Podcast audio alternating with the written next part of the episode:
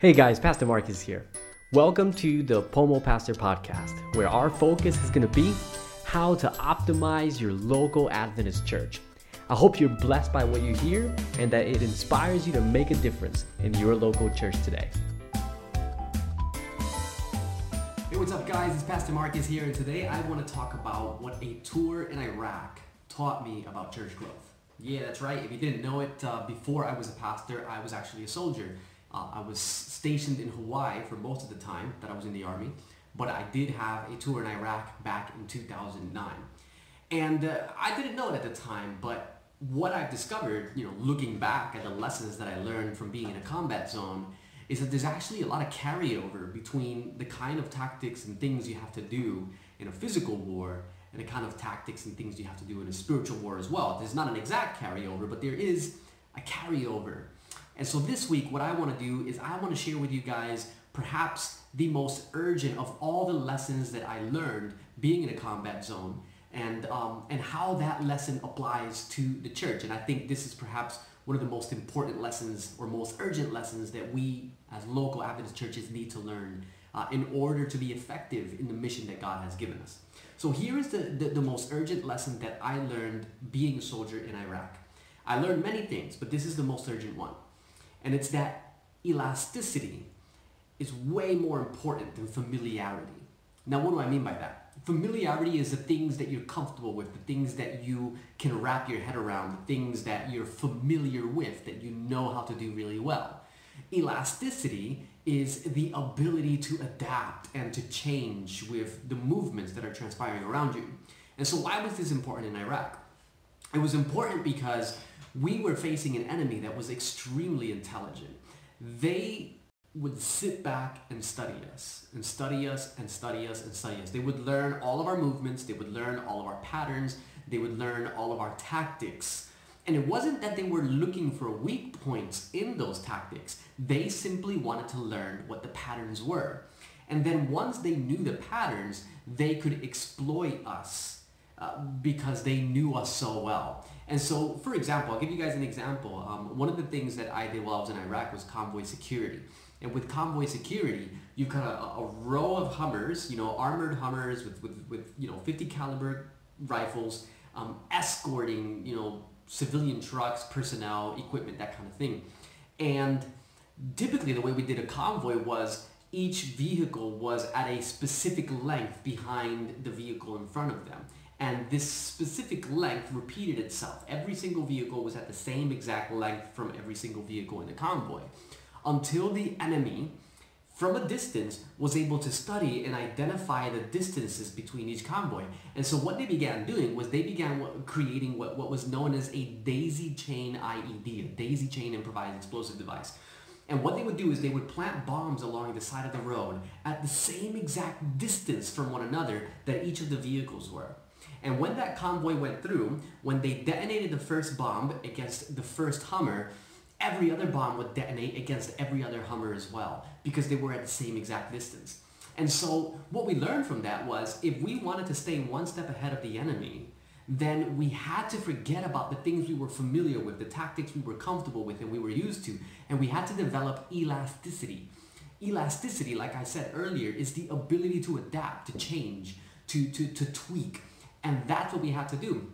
And so pretty much the whole time I was there, there was no tactic that was repeated. We would change the distances in our convoys. We would change the maneuvers. We would change the way in which we did just about everything.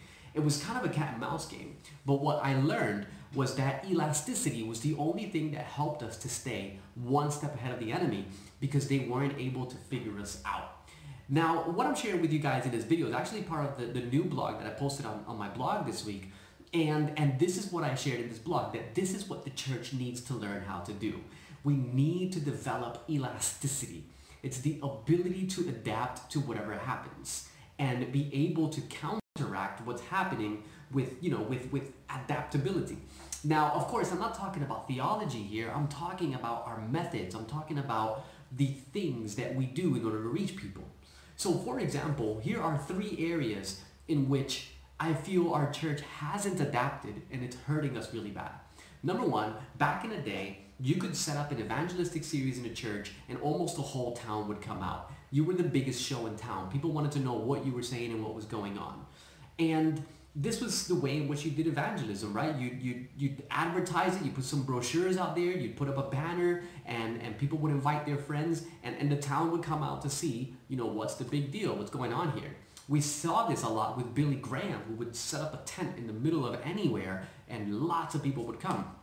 However, the world is not like that anymore. There's so many entertainment options, and people are so much busier than they used to be that that kind of evangelistic approach, you know, creating an event-centered sort of model of evangelism where we think if we just put the right brochures out there and the right advertisement that people will come, those days are over. Maybe in some towns it might still kind of work, but overall it's a dead method. And yet it's a method that I see churches repeating over and over and over again and they wonder, you know, why aren't people coming? You know, why why aren't people connecting? And and people get disillusioned with evangelism because they don't think it works. It's not that it doesn't work. It's that that method, the devil has studied that method. He's gotten good at counteracting that method, and we haven't done anything to adapt to the things that he's thrown in the way to make that method useless. And so that's one of the areas where I think, look, we need to develop a whole new style of doing evangelism that is that is less centralized in some event that requires people to come every day for two weeks. I mean, who has time for that anymore, right? And and we need to develop creative ideas. And I talk about that in the blog a little bit more. I don't necessarily think I have the answer, but we need to sit down and we need to think about how we can make evangelism work for people regardless of all the obstacles that are that we face right now.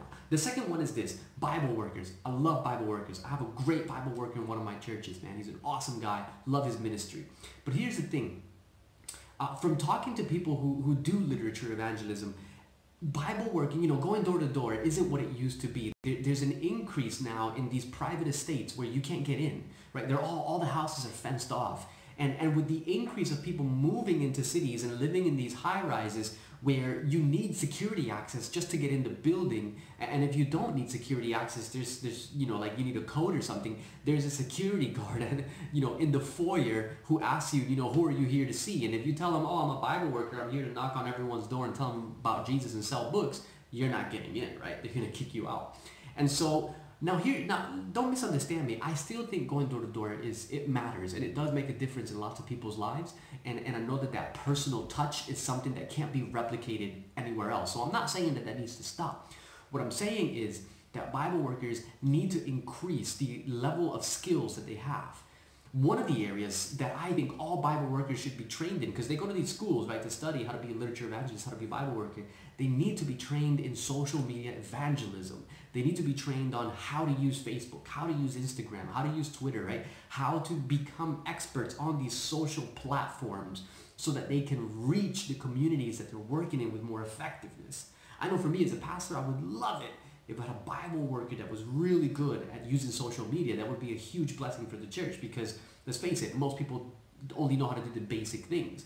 And so this is an example of how, the, you know, the, the, the culture is changing, the world is changing, the tactics that we used before that were so good are starting to get less and less effective, and yet we just keep doing it like like nothing's changing. And so we need to adapt, and we need to we need to train our Bible workers to be more effective in the modern digital age that we're in. Last one is this. Last one is this when evangelism started, you know, when Adventists began doing evangelism back in the day, the vast majority of our audience were Christian. Okay? And so there wasn't too much, you know, there were definitely differences, you know, like present truth and things like that. There were definitely differences, but they weren't like at the level of where you had to start from the ground very, very basics, right? People believed in God, they believed in Jesus. You know, if they were traditional um, uh, Protestants, they believed in the perpetuity of the law uh, all these different things, right, that we shared in common. And so you found the common ground and you were able to take them through present truth. And then people would say, oh, you know what, this is beautiful. I didn't know this before. I want to join your church. That's how it used to work. Nowadays, in the Western world, the vast majority of our audience is not a traditional Protestant Christian. There is an increase in the post-Christian um, demographic, the postmodern demographic, the meta-modern demographic that is now emerging, right? There is this increase in, in people who have absolutely no affiliation to church whatsoever. It's this secular society. And so the problem is, from my perspective, is that when I look at the content of our evangelistic messages, it's the same stuff we've been preaching since 100 years ago. It hasn't adapted to meet the people with the questions that they have. For example, I'll give you guys an example because I work, you know, I, have a lot of secular people that I, I try and connect with. I work in Australia, it's a very secular country. Here's, here's, here's a perfect question. Um, in one of our evangelists, I remember we're looking at an evangelistic series, and I preached the same one years ago, um, and I and I have seen it, you know, used again since. One of the sermons, one of the, the, the key sermons in the whole series is titled "Why So Many Denominations." Right, and the series explores why there's so many different Christian denominations in the world. The problem is, I don't know any secular person that gives two hoots about why there's so many denominations. They don't even know what a denomination is. In fact, I worked with a guy a few years ago who was a typical secular Australian guy, bright guy, he was a doctor. And I told him that I was, you know, I was working, you know, for this doctor, you know, before I became a pastor. And I told him, oh, look, I'm not going to be here much longer because conference has hired me. I'm going to be a pastor. He looked at me. He said, what's a pastor? and so I said, it's kind of like a chaplain, right? Except I don't work in a hospital. I, I work at a church. And he said, well, what does a chaplain do? The dude was clueless, right? He had no idea. Uh, a sermon on why there's so many denominations or, or, or how the Sabbath was changed from Saturday to Sunday. Nobody cares, right? Now, I'm not saying that those topics aren't important. I'm saying that we're still leading with these questions and with these ideas that we feel are important and nobody else does. And so our content needs to adapt. Um, again, I'm not saying our theology needs to change. Our content, how we deliver, what we lead with, needs to adapt to the questions that people actually have nowadays, to the things they actually find meaningful and relevant.